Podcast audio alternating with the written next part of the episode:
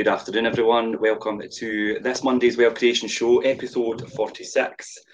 You'll see Jim is joining us uh, from a much better climate, although it is a nice day here in Scotland. But uh, how are you today, Jim? All right, aye, pretty good. You want a quick look around here? Yeah, go on then. Look at that. That's cracking, eh? Yeah. And right across here. Now, I've been put up in the DJ bit for the swimming pool. Because yeah. uh, normally I, I, said to them, uh, "Is there any place I could be out of out of sight?" Um, so uh, nobody disturbs me, so I can just get on with this. But the sun's coming up now. We're sitting at seven thirty um, in Jamaica, um, but it's absolutely beautiful day. Listen, um, the, the, reason I'm going to talk about the Wealth Creation Show, the reason I'm going to talk about what I'm talking about today, is because anybody yeah. can do what we're going to do. Uh, this is all about mindset more than anything.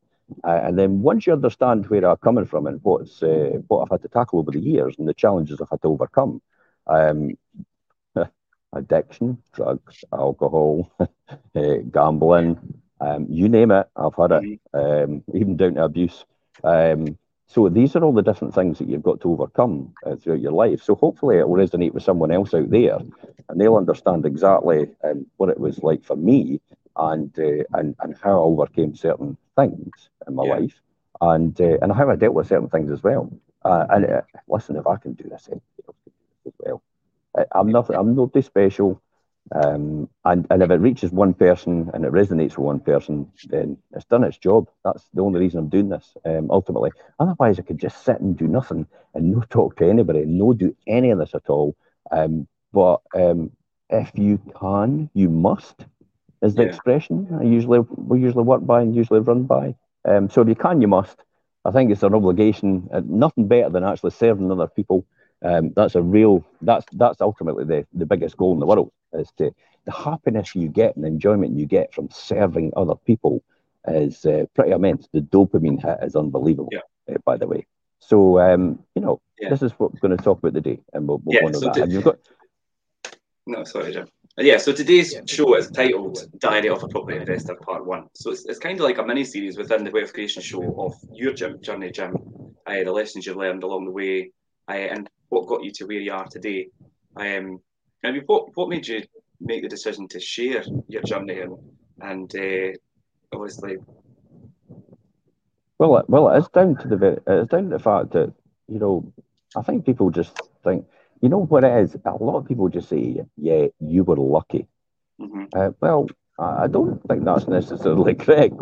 I don't think most people are lucky in life. They just work consistently and persistently towards an effort, uh, towards an end result and actually just focus on that and just keep going all the time. Um, I think that's the most important thing. And sharing it, as I said before, is is will probably give someone else some inspiration, especially the younger generation. Yeah. God, today the younger generation have got to put up with so much and, and, and have so much instant instant information straight to their brain every single time, instant responses to stuff. Uh, we never yeah. had that we we we had something called a, a, telephone which you pick up. There was no mobile phone, so people can uh, communicate with you straight away. We didn't have things like Facebook either and Instagram where people would actually judge you immediately if you put something on or if you said anything and they'd call you out and they'd show everybody and they'd bully you and all the rest of it online effectively. We didn't have any of that. We had a, we had gaps in between because these things didn't exist. You know, if you wanted to tell somebody something when I was first born, you sent them a letter you know, effectively, and and and if you wanted to, if you wanted to watch anything, you certainly didn't watch on your mobile. You were lucky if you had a black and white television. Uh, that's how far that goes back. I remember watching Doctor Who in colour for the first time at ten years old. I didn't go that far back, but I still think that I still come. I still come from a time where notes were passed in a classroom as opposed to a text message or do you know what I mean, social media yeah. messages and things. So I, I still kids, experience kids that. can be yeah. Kids can be so cruel to each other. I'll tell you, and they don't realise what they're doing. Um, but also, adults can be so cruel to each other and children as well. Mm. Um, so, so this is kind of the this is kind of the things I want to talk about. Um, because everybody thinks about it, it's just about the it's just about how did you do it. In other words, how many properties did you buy, and how did you buy them, and what you know. It's like that'll never work for you unless you've got your mind right. And and it all it goes right back to the very beginning. I mean, we're all born at an early age, which is basically which is basically zero, uh, and we're all born with two two legs, two eyes, two arms, you know, a brain, Um, and we're all start with the same amount of time in the day. We've all got 24 hours. So how is it some people succeed um, to huge, um, huge escalation of wealth? And how is it other people just just fall by the wayside and you know just go to the drinking drugs and, and all the rest of it? And where does that all come from? And, and effectively, I, I genuinely believe it's up here. It's all up here, and it's how you it's how you react to certain situations. It's probably the most important thing, um, and and it's how you deal with. It. Um, so, classic example we've talked. I was talking about, it and I've been reading about it. This is one thing I do all the time: is read books. Right, so I'm reading the parad the, the, the, the paradox chimp, um, and it's about basically your brain and how it's separated in that human part, which is logical, and how it's separated the chimp part, which is emotional the key here is probably actually to learn to understand the human part and, and use that to the best of your advantage. And over all the years and what we're going to talk about in the early years so far, I think to a degree I started to use the logical side a lot in terms of what I was doing. I, I yeah, hey, listen, Richard, you've seen my emotional chimp side, haven't you? yeah. and and we've all got it because yeah. I've seen yours as well. yeah. Um, but but we'll have to learn to uh, understand it, and we'll have to learn to live with it, and we'll have to learn to I wouldn't say control it, but just just hold back.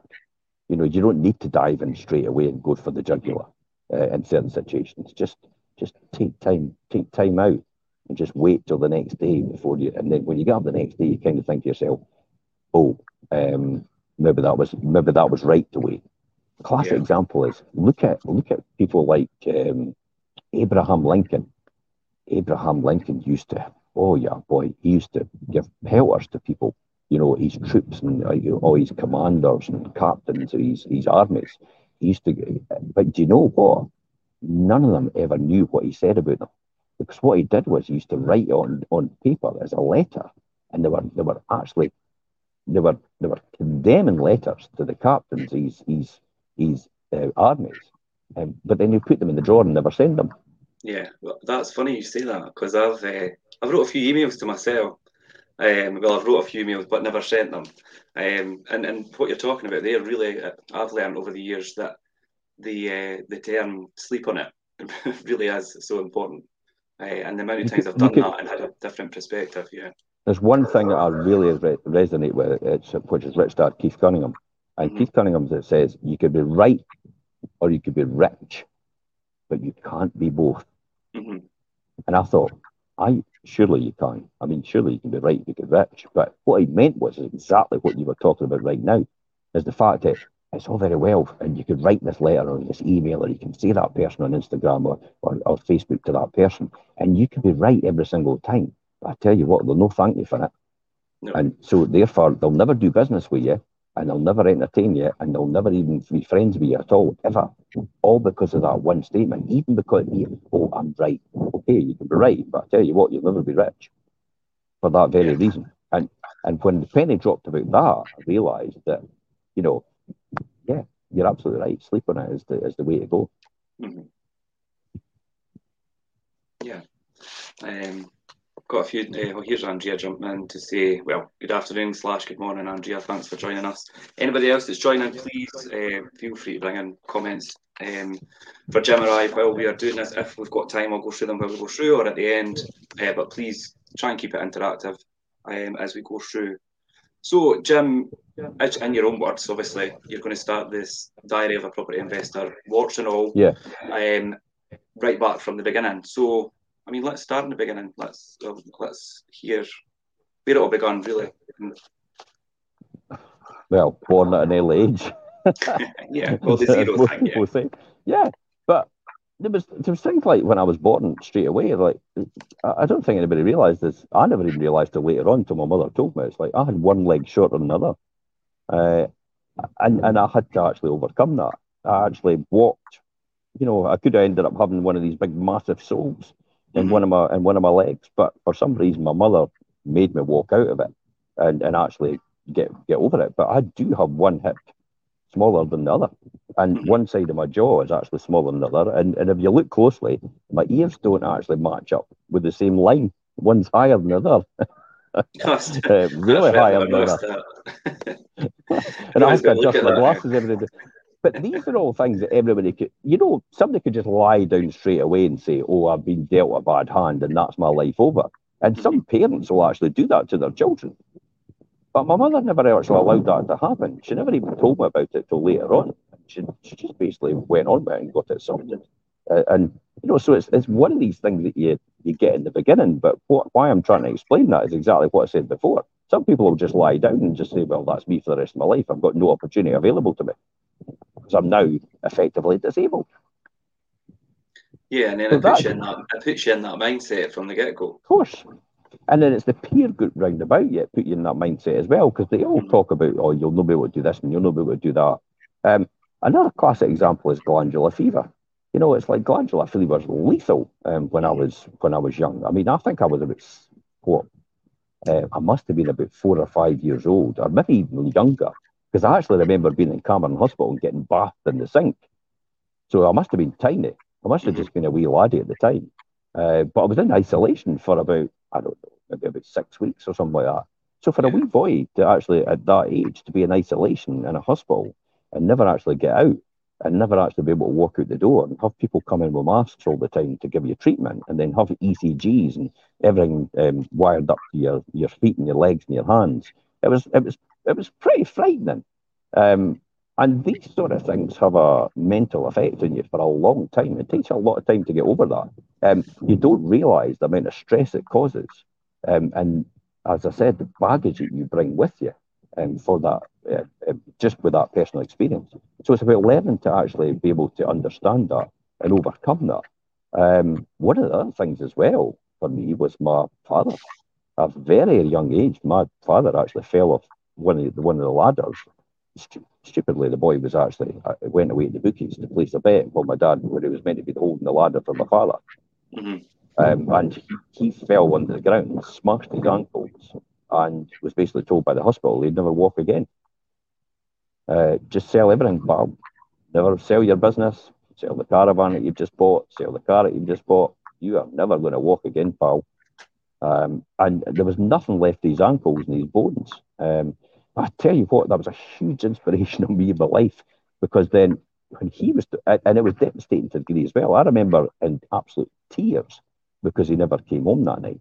And I actually thought it was almost like I thought he had died because yeah. I was told he's not coming home and he's never going to walk again. And I must have been about four or five again. So when you when you start to when you start to accumulate all that trauma at a very young age, that that carries with you into your life and on. And if, unless you deal with that in some sort of way, um, it will affect you for the rest of your life. That was so I don't know if anybody else. Sorry, that I don't know if anybody else.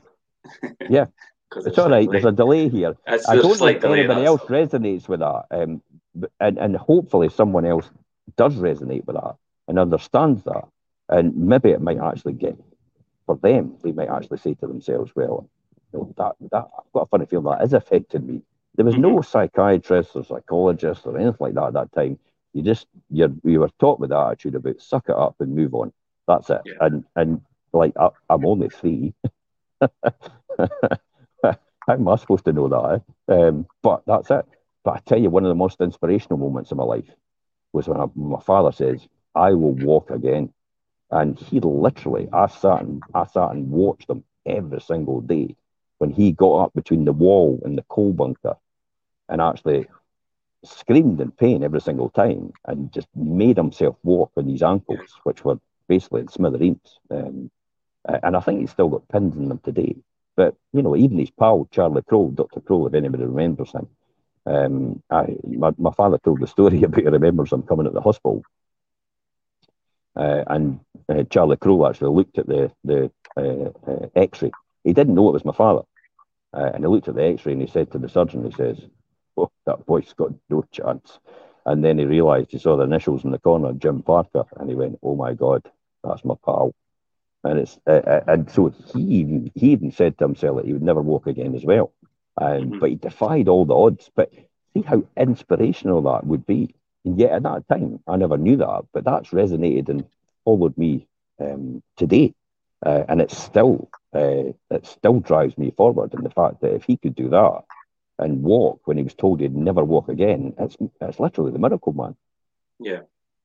Yeah, it is that, and that's I've noticed throughout uh, our shows and just obviously uh, throughout the years that you use quite a lot of reference to things, good or bad, maybe earlier on in yeah. life, um, how they've affected you and how they've got you to where you are and how you've um, addressed them um, mentally and things. And obviously, yeah. everybody will have their own experiences as well that might, the maybe negative ones that hold them back, or maybe positive ones that they use as inspiration. Um, mm. And it's important to obviously process them properly, uh, to not let them hold you back, or to use them to your advantage to propel you forward in your journey. Yeah. So these were all early experiences for me. But then there's also trauma experiences. I, I even remember, and it and, and, and I've dealt with it now, and everybody's, some people will think out there, going, really? It's like, I remember the first day at school. I still yes. remember the emotional, the emotional thing about my, my mum just leaving me mm-hmm. and actually just leaving me, walking out the door and me screaming for, for the, the heights and, and, and no understanding and then her having to come back. I think I'm 55 year old and yet I still remember that from 50 years ago. Mm-hmm. Uh, and I still remember how that felt at five years old. So, what does it tell me, and what does it tell anybody out there listening in or watching? It's like what you do has a huge impact on your children and anybody around about you. Yeah. Uh, you just don't realize it until later on in life. Um, so, it is a big, big thing. Um, so, when I was at primary school as well, I remember getting taken away for speech therapy. I I could I can't speak properly there's a there's maybe something up here. Eh? I can't say the unless I purposely, you know, the between the, the tongue between the teeth. Yeah. So sometimes I say death instead of death. Right. Okay. Yeah. Death as you can't hear. Death is, you know, you're dead. Mm-hmm. But but I had to get specially taken aside to actually get taught that. Um, but to be honest, I don't think you actually should have taught anybody that because I think the damage it did uh, to the to a child at that age, taking them aside and said there's something wrong with you, mm-hmm. is probably is probably worse than the actual the actual later on. Because I mean, how many people do you know that speak that speak exactly the Queen's English or the King's English now? Yeah, so no many, not. And yet at that time, uh, they felt it necessary to actually take your side and actually explain to you there is something wrong with you. And and yet I'm still at primary school, and here's everybody around about me, all my peers, my teachers saying there's something wrong with you. Great, that's really inspirational. That will keep me going. yeah, that's that's I could um, I could resonate with that. I mean, I, I, remember things like they used to have different groups and things at schools for obviously like depending on your capabilities or, or your strengths and things. Yeah. But there was a lot of like the lower groups for things like maybe spelling or, or like you say speech or something. And if you're put in that lower mm. group, it's like that just automatically categorizes you as you're not as good as everybody else. So I mean that's that and that has that type that that kind of effect on you, and and you carry that so, with you. So how do you deal with that then? That's the that's the case, yeah. and that's that's the whole thing about everybody's maybe experienced that. So what made it different that I overcame it, and and it was a case of understanding it later on. It was a case of um, reading the right books, um, listening to the right people about like Tony Robbins and that mm-hmm. about understanding uh, and understanding you as a person and how you think uh, and how how how you can release that to let you move forward. Because we all carry baggage. Yeah. Some of us a lot more than others. Um, it's time to offload that burden on your back and actually set yourself free. That's what I would say to everybody out there. Um, and, and, the only way you're going to do that is to understand yourself, but you need to actually speak to the right people and you need to get the right, um, dare I say, help. Um, I think it's just the right information. Uh, I mean, you can help yourself there's loads of uh, information out there, and there's loads of people out there um, who, who, who do this for a living, um, are, are fantastic psychologists, um, and and help you understand yourself. So it's it's dare I say it's a, pro- a progressive journey of self awareness. Yeah, yeah, um, definitely. it's kind of like the people that become Buddhists, you know, that the, and they, they go on this journey of understanding themselves, um, being at one with themselves, uh, being settled with themselves, and and then progressing forward in life from there. They just choose a different path, obviously, you know, in terms of where they go after that. But but it is a it is a it is an understanding and learn to understand yourself. Yeah, you, have you've answered. My next question was actually going to be to you. Um, people seem to adopt this um, "I could do it on my own" kind of attitude. I've seen that quite a lot, uh, and I was going to say, what's your response to that kind of attitude? But you can't. yeah, you've basically just answered that. You you need to if seek you... help in others and, and people that have got uh, experience in certain areas where you don't. I mean, utilize yeah. that and, and bring that together. Yeah. If you were able to help yourself by yourself, completely, then surely you wouldn't need the help right now. Yeah. That that that's a simple answer to that, and and mm-hmm. Everybody should everybody should know that uh, you are where you are because of the decisions you've made or the decisions you've not made. But it's the old thing about you know the typical example about you don't know what you don't know. Mm-hmm. So it's because you don't know the answer to that question you need someone else to help you find it. Yeah. To help yourself move on. You, listen, if you get the answers to all the questions and understand yourself, the world could be your oyster. You could have anything you want in life. Anything. I'm genuinely anything you want in life. You can achieve, you can have, you can get. You just need to understand yourself. When you get that right, the whole world falls into place. Mm-hmm. Everything round about you starts to work. Everything about round about you starts to work in, in, in synchronization. It always it's like an engine and a cog, and you know you're a cog in this this um, gearbox, and the sync in the gearbox starts to work. Therefore, the acceleration becomes faster, and your success becomes better. Now, success, as I've always said, we talk about wealth. It's not just about money. Yes, money's a tool to do what you want to do, uh, interestingly enough, I actually saw, saw a statement the other day. You know, people that have money eventually re- reveal their true self. That's that's that's an interesting one because you think maybe people hold back really who they are because they're they're trying to maybe muddle through the situation that they're in, and then they feel like money kind of frees them for that, or I don't know. Your connections went, Jim. Let's see if we could.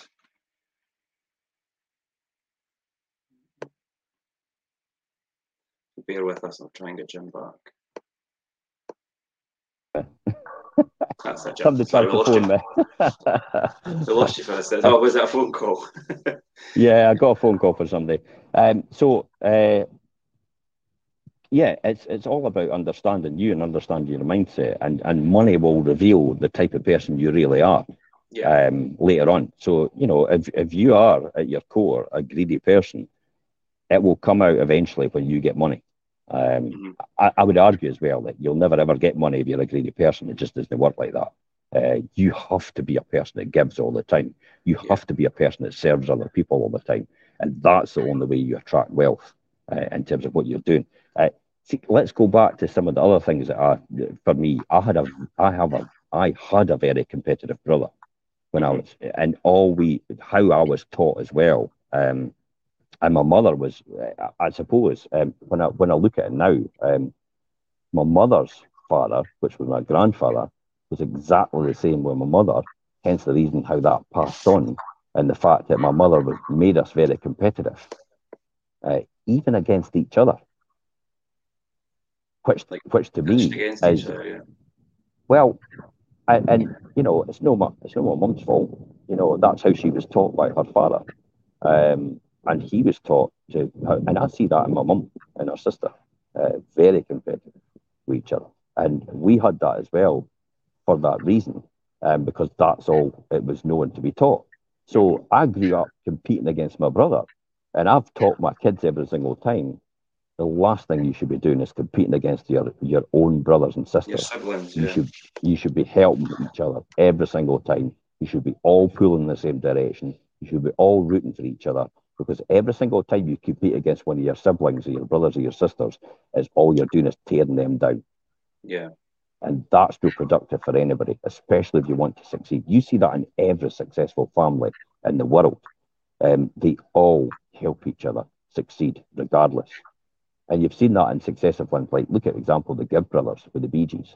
Mm-hmm. You know how they actually, it, what the first time round, they actually competed against each other every single time. Um, and they were actually at each other hammer and tong, and they wanted to travel in separate cars, and then it all went pear shaped and it all fell apart. And then one day they realised the epiphany and they saw the light, and then they thought to themselves, "What are we doing? We should be helping each other every single time." We need each other. And see, yeah. once they started helping each other every single time, the, the meteoric rise that they had as a result of what they, where they were, and the the legacy they've left is absolutely unbelievable in comparison to, to what they had before. And that will go forever. So yeah. it's that's classic examples. But I tell you what, it didn't help. It helped and it didn't help having a very competitive brother because then all he wanted to do is compete against me every single time. And and I didn't want to compete against my brother all the time because I just I was I was really uncomfortable with that. So I just used to take second place all the time. Mm-hmm. So even though I know I could beat him, I used to I used to roll over and just think I'll just take second when we were in competitions. Uh, I distinctly remember that in judo. So judo, um, one of the competitions that we had when we were doing judo was, and we were about ten or eleven. I was, and and it was somebody would actually just you know um, put a bar up. In other words, they would bend over, and you would just you would just jump over them and roll over, and and, and this person got successively higher every single time to the point almost where they were standing. Mm-hmm. And you were effectively jumping over this person and then landing on their side, actually rolling over them though. So you had to land on here first on the ground. And it was all about breaking it was all about breaking your fall. Now it got to the point where my brother was actually going to hurt himself. so I just had to I just had to I just had to effectively roll over and say, I'll just take second place then and pull out just so he could win. Yeah. That's how that's how that's how challenging it was, and that's how I suppose to a degree traumatic it was for me to sit and watch my brother have to go to these extents of hurting himself in order to win. It's like I'd rather die trying, mm-hmm. and and maybe that maybe that's where I've got it from because I'm like that. I'm like that, haven't I? Yeah. It's like I would rather I would rather die trying than actually never try at all. Um, and and so it's been a huge benefit. It's also been a huge curse um, in, in your mindset. And it's these sort of things you have to handle and learn to handle. And again, it's coming back to getting, getting the right people round about you and the right team round about you and actually understanding yourself more than anybody else.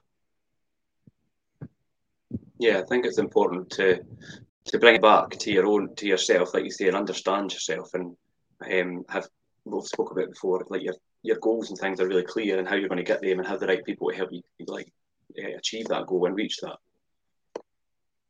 we talked about as well before how people uh, copy what you do.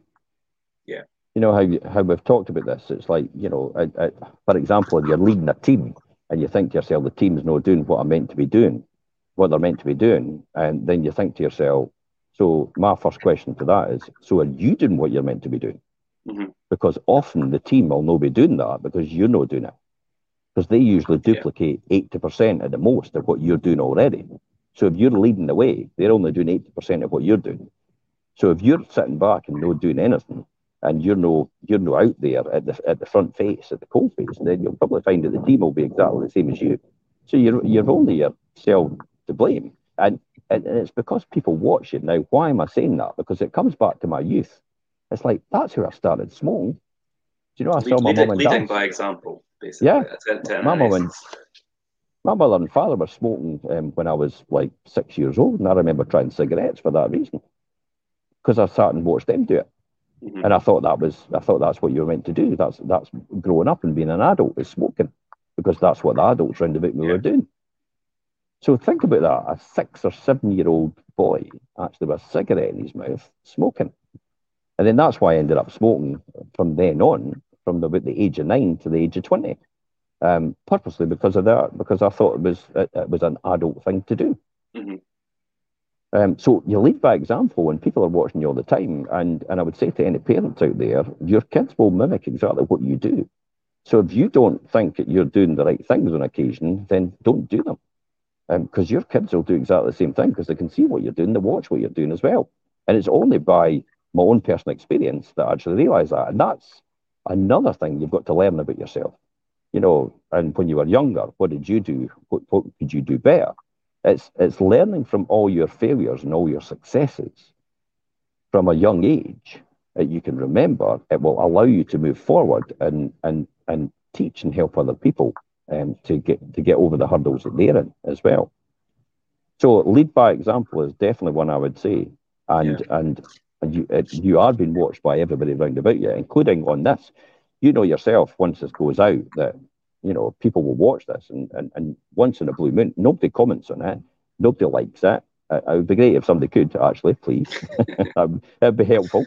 Um, yeah because it'll, it'll, allow someone else to see it and maybe might need this help. Remember, it's not just about you, it's possible about someone else. So it might allow someone else to see that help.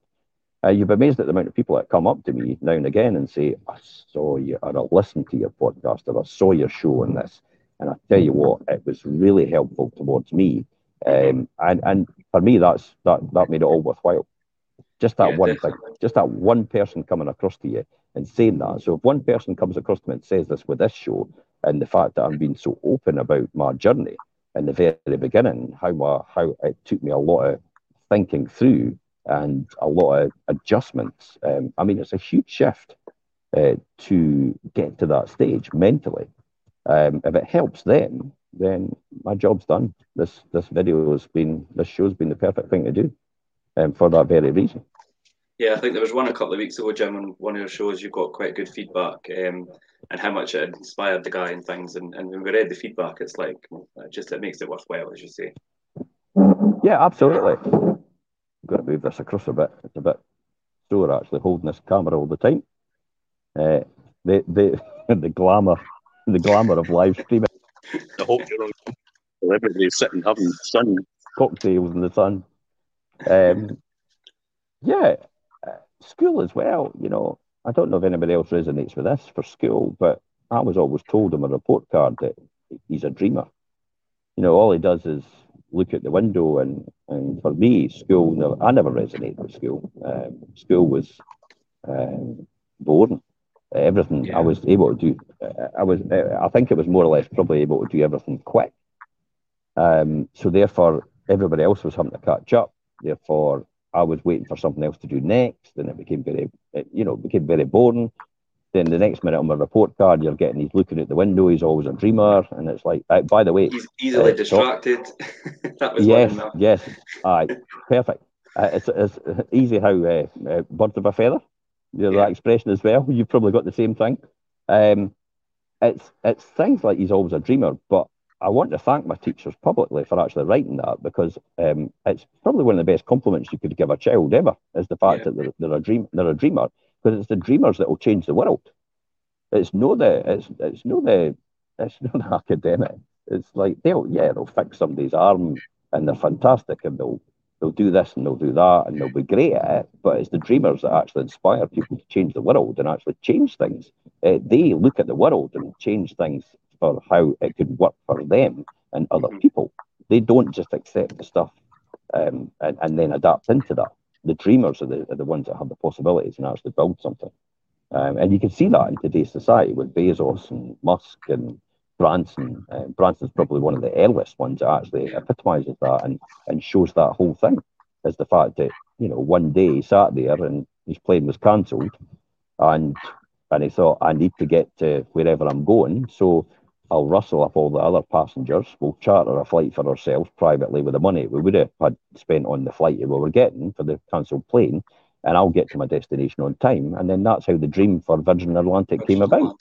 Yeah, yeah, was just that one that one moment. Aye, point of readiness, and then you've got the Virgin Group, and you've got everything that spawns out of that. Um, it's a it's a huge global empire, all because of that one occasion and the fact that there was a dyslexic child because that's effectively what he was, dyslexic. Mm. Um, it took that decision and thought, I'm going to change it. I'm going to do something. But he took his information and advice from other people. You know, Freddie Laker, who had Laker Airways, was he came before him for the Atlantic crossing. Freddie Laker made a lot of mistakes, and he was put out of business by his competition, um, by the Air, American Airlines. Um, but he learned from and British Airways as well, actually. And he went to Freddie Laker, see about getting information and advice from people maybe have failed before in the in that certain mm-hmm. field, and learn by their mistakes or even learn by their successes. And Freddie Laker actually advised um, Richard Branson on what to do and uh, and not to lie down when it came to um, his battle with BA.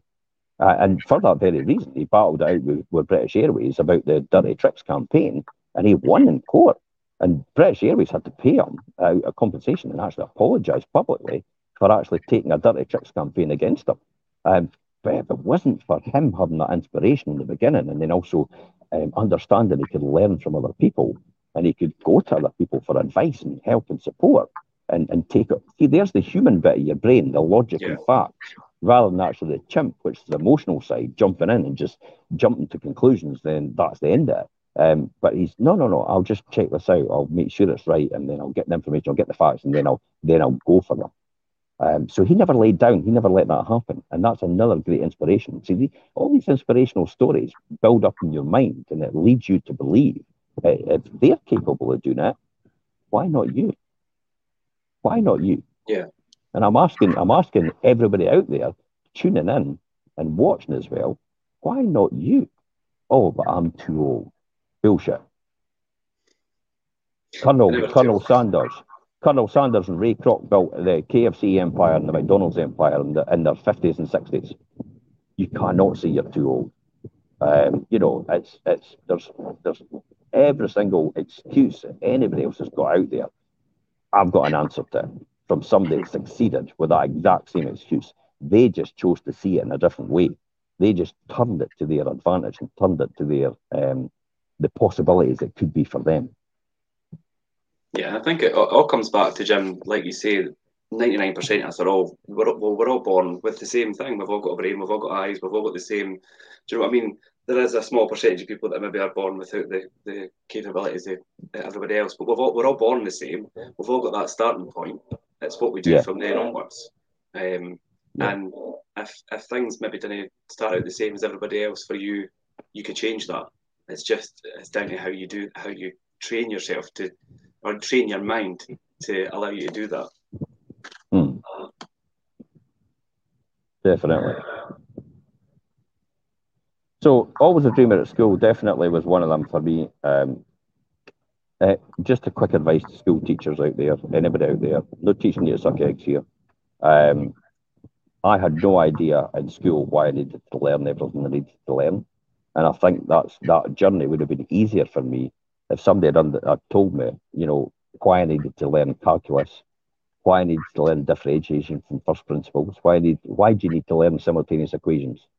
It's like, why do you need to dive down to the bottom of the pool and save a brick?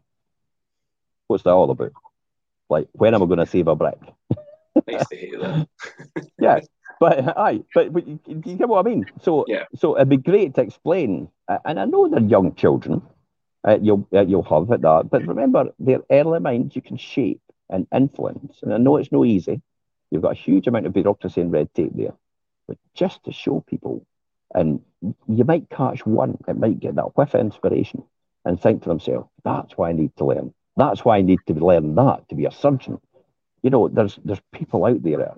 Everybody's capable of everything, and and I don't I don't for one reason believe that no one is capable of achieving their dreams. They hmm. are, they are capable. They just have to pay a price and put the effort in more than someone else would have to possibly. So their journey will be completely different. And most people's journey will be completely different from my journey, but there will be some things in my journey which you, which people out there will resonate to, which which it's maybe held them back, but it's certainly not held me back. Yeah.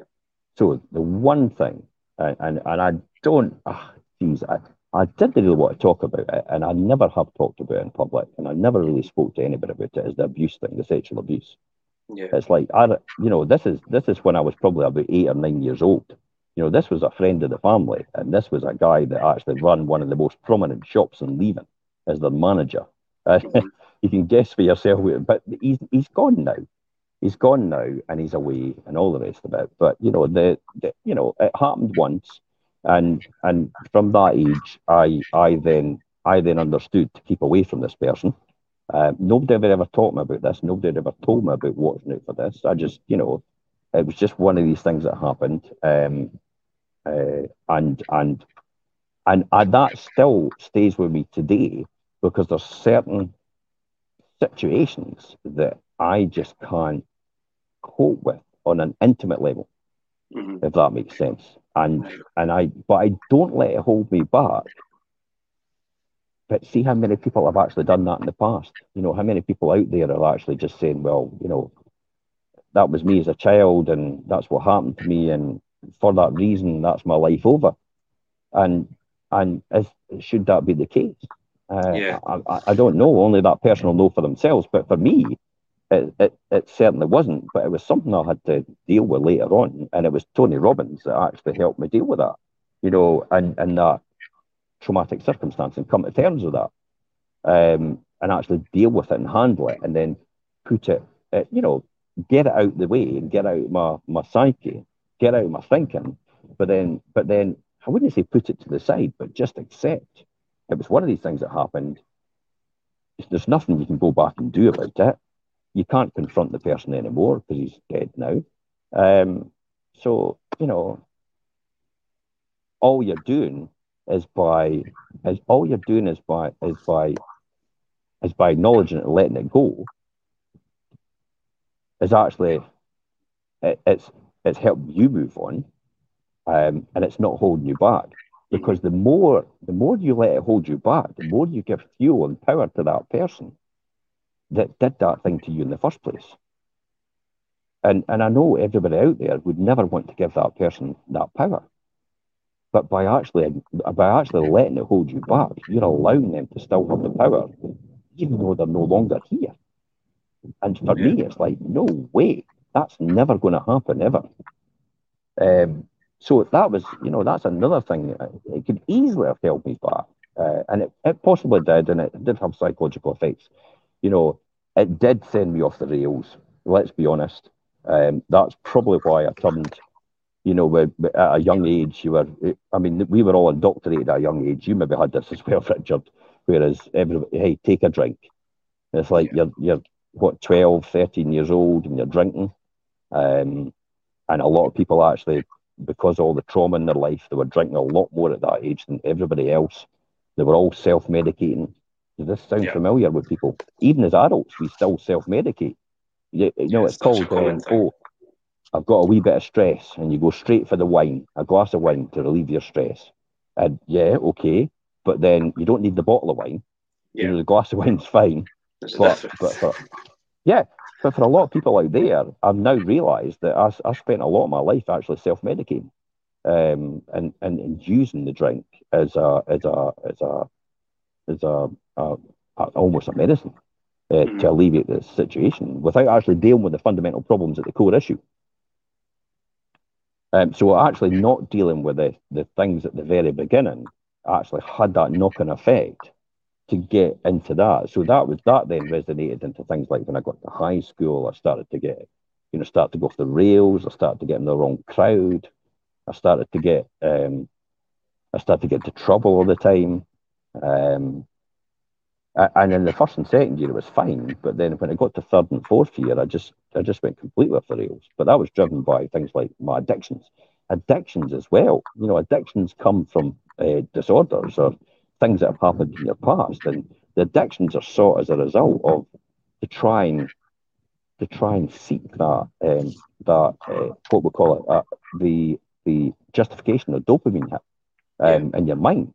Um, and that's why you become, that's why people say, I'm a, I've got an addictive personality. No shit, Sherlock. I know you've got an addictive personality, you know, like, because I've got it. And, and the addictive personality is driven out the fact of things that have happened in your past. And the addictiveness to other things gives you control and it gives you that, that, uh, that, that dopamine hit, that, that high as a result of what you're doing. To be the best at something is amazing. Um, and that's why you become so addictive to it. Um, I don't, I don't, and, and that's driven out as well of things that have happened in your past. And and probably one of the things that you know, you know how I say oh, I'm always work at work. I, I, love my work and I like being at work and I I just can't stop doing it, and I, and I love to work. I know that's driven out of my father because my father used to take me to work all the time to spend time with me. So I used to spend time with my father at my work. And then I I have interpreted that as when I'm at my work, I'm loved. See how that works? Yeah. Yeah, that's only time you associate that with the time that you yeah. spent with your dad. Yeah. Because that's the only time I spent. that's the only time I was able to spend time with my dad because he was self-employed. He ran his own business all his life. You'd see the similarities there. Mm-hmm. and, and, and about you you don't know anything different. See the similarities with me and my experience with my father, with my mother, and my experience with her father. Yeah. And what yeah, I talked about the competitive nature. Yeah, yeah, these all these things. So when you look at that, it was I I now I that's why I probably I love spending time at my work because I associate that with some a good feeling because I spent most of my time uh, engaging with my dad was at his work when when he used to take me out. Um, I mean, I grew up working all the time. I, I, grew up from an early age, and when we wanted something, we were sent out to work, and we went to work with my dad because he ran his own business. And to hell with the law, you know, at that time, it was like you had to be 12 years old. My dad was like, if anybody sees you, just say you're helping out, or just say you're, you know, just say you're 12. but I, did, I didn't mind that because to work, to work is to give purpose. Yeah. For a lot of people out there, they don't understand that. For for men, especially, to have work is to have purpose. To have it has it gives drive. It gives it gives it gives that purpose. Gives that self fulfillment because you have something to do and you're contributing to something. To not have work is almost like you know it's almost like death by a thousand cuts mm-hmm. because you you've no longer you no longer really don't have any purpose. Now, I don't talk about work as in being employed by somebody. I just talk about having something to do, has something that has purpose to it, has something that gives you self fulfillment. Um, and that's another thing that rubbed off on me in my youth. If I ever wanted anything, I had to go out and work for it. You know, I, I, I do remember, you know, school holidays where everybody else maybe got their school holidays paid for them in primary. Um, if we wanted a school holiday at primary, we had to go out and work with my dad on a Thursday night. And we were dropped off in Lower Methil to do the windows in Lower Methil, which is the whole of the Wonder stores at the time, right along yeah. Lower Methil, because Lower Methil was thriving. It was a thriving community, thriving shops. So we had to start from one end on a Thursday night and go right to the other end. Um, and then also things like I had to go to my brother for, to his paper round to help him out. If, if you wanted anything, you had to go out and work for it. It wasn't just given to you. Um, you had to do, you had to, you couldn't just sit back and, and take if that makes sense. Mm-hmm. So I've always I've always been taught that lesson again at an early age by my mother and my father. It's like, no, you go and work for something. You want something, you go out and get it. And yeah. you're perfectly capable of getting it. You've just got to put the time and effort in to get it. You've got to pay that price. Um, we've said it before, and I'll say it again for the people that never heard this. If you're not prepared to pay the price for your success right now, wait till you get the bill from regret. Yeah, the cost of regret. Tell you what, it's it sticks in my mind every single time. And the fact that every single decision I make, and it's major, I think to myself, when you get to your deathbed and you're lying there, and this was always taught to me by people far more successful. They used to say, Jerry Scriven and Pat and Greta Gregory used to say this to me every single time when I was involved. I'll talk about that next week, actually, how books and tapes and everything set me free. Um, and I've resonated, I've touched on it a wee bit here and how to do that and how to build that for yourself. Because remember, I've been self sustaining all my time. Mm-hmm. I've really looked after myself. I really sought the advice. Back, it's no easy to find information. It's no easy to filter out the people that are right from wrong. It's no easy to filter out the, the, the furus, the fake gurus. Um, mm-hmm. But there is ways to do that, and we'll talk about that next week as I talk about my experience later on. But if you really want something bad enough, you'll go out and get it. You'll find a way to do it but you need to have that built in your mind in order to do that. Um, yeah, you yeah, need to so, have that drive. Yeah, little lessons that resonate with you. Here's another wee lesson that resonate with me. it's weird, but it still sticks with me today. I remember being at the school crossing. Oh, by the way, there was a fantastic binman out there when I was a wee laddie. he used to wait for me at the beginning of the East Line every single day. And he had these, you know, you'll not remember, but they had they had two bins. They had one bin over. the, yeah. oh, right, okay. And then they went round and swept the streets and all the rest of it. But every single day, Scaffy. this binman, ah, Scaffy used to wait on me. He used to wait on me every single day to look because I was coming home from school and he was there at the time. And he used to pop me in his bin and he used to whirl me along right along to the end of my house. So he'll, he'll be away now. He'll probably be dead now. But yeah. you know, I, I, these are the wee the wee stories and the wee the wee things that you know uh, stay with you. Gave you yeah, it gave you so much enjoyment. And it was just something so simple as the the Scaffy actually gave a wee hurl in his barrow every single day. You know, to go back to my house from the beginning of these Links to the to where we lived. And and for me that was fantastic. One of the other ones that resonates in my mind as well is I remember one of the school crossing patrol guys actually said to me, um, he said, uh, You're James Parker, aren't you? And I went, Yeah. He says, I know your mum very well. He says, I'll, and I was like, I was looking at him like, and this is only about eight years old. And I was looking at him like, what's, I, am not really sure. How do you know this and what's going on? Because intuition told me there was, you know, there's something right here. And he went, and he stopped and he went, I don't know you at all. And, and I looked at him and he says, I don't know you at all. And he says, the reason I'm doing that with you is to show you how easy it is for a stranger to come along and actually do that to you. And you know why that is? Because, yeah, because you've got your name emblazoned on the back of your school bag mm-hmm. name tags. So for anybody out there, be careful of name tags. There's a yeah. lesson. How easy it is for a stranger. Uh, easy is for a stranger just to say from a name tag. It's like, oh, you're James. It's like I know your mum very well. She told me all about you. Come and see. You know, it's like, and that's it. It's all over. Eh? Yeah. Um, so you know, again, just wee stories that stick with me, and it's well, amazing how that sticks with you. It's funny how you say it about how obviously, and, and myself listening to you, and I think I'm sure everybody will be the same. How certain parts of your story will resonate with them, and it's funny you say about the, the, the crossing patrol or the or the the um, the lollipop lady or man or whatever. But I, I mean, I remember our one at school, um, and used to always twirl us on the on the stick. Do you know, until she was told yeah. that's health and safety. But the amount of joy and fulfilment that used to bring to us all, and everybody that was at school will remember. Yeah. Um, we were like so it was Stephen she was told to stop doing it because of health and safety, but we used to love it and we always remember it. And unfortunately, she's not here any longer either. But um, it's the same kind of idea how you you, you resonate and remember uh, with things. Listen, like to be honest, you'll always have some jobs worth out there. You'll always have somebody tell you why it can't be done. Don't listen to these people. You know, just go ahead and do it. It's more than my job's worth. It's like, well, maybe it's time to change jobs. Yeah. Um, that's that's how I'd be thinking. It's like you know that's no that's no fulfillment, enjoyment. You know, doing that. You know, it's you have a job to be fulfilled. You have a job to be to enjoy. You, you know, you want to look forward to coming to that job every single day. So mm-hmm. why would you know? And then you have somebody coming along. You know, the job's worth saying, no, you should be doing it like that. You should be doing it like this, and that's for that reason. School sports day is another classic example. I used to train with my brother all the time for school sports day. How many people did that?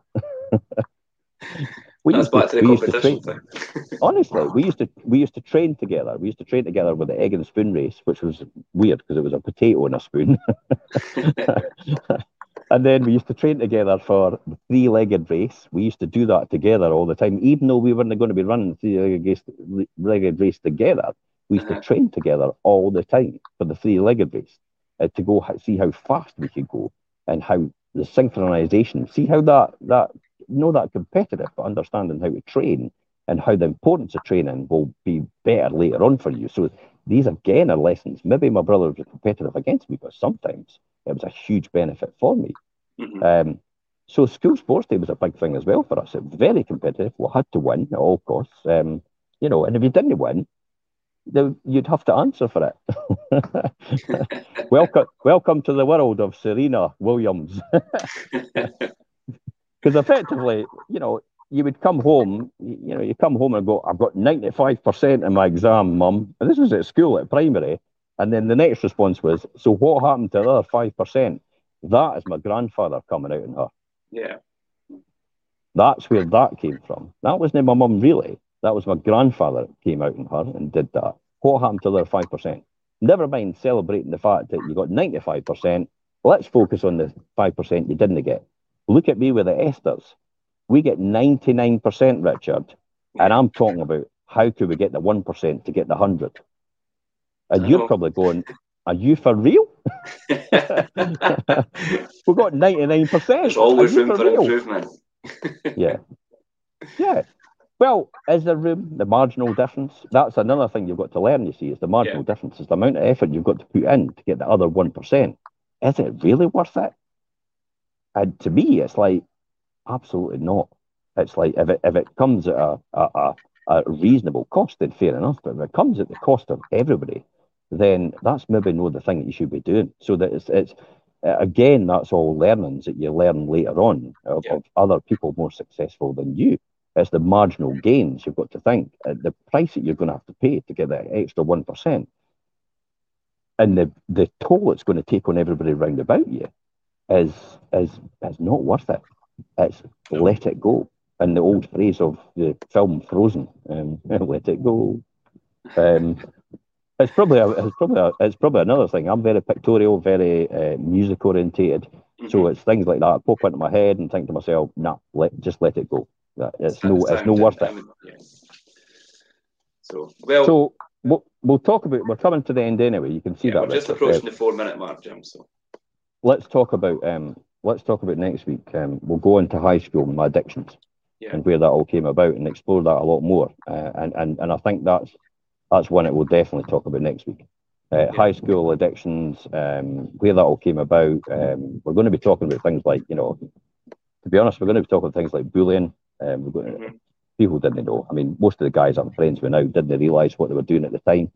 Um, I think it was just the way it was, um, and and how to deal with that, and how to overcome that, and how to not let that hold you back. There's so many people out there I see uh, they go on on social media about how bullying's held them back and how it's destroyed their lives and all the rest of it. It's like, okay, but other people have gone through this as well and got out the other end, yeah. um, you know, and, and been successful as a result. Um, maybe it's time to look at it a different way and reframe that um, for your benefit, um, uh, for the people watching, the people listening. So we will talk about that next week. Um, so that's it. Um, thanks yeah. very much for watching. Thanks very much for coming on the show. Final words for you, Richard. What what was, yeah, what I think was the most resonating? I think it's a really good start to obviously this, like I say, I've referred to it as like a mini series of, of what your journey's been like. And I think um, a lot of what you went through, I know a lot resonated with me. I think it will resonate with a lot of other people. And I think it's important to know that there's lessons that you learn and things that happen when you're at that early stage in life, and they can have a really profound effect on you as you go through life. Uh, it's how you yeah. deal with them and how you find the right people to help you deal with them.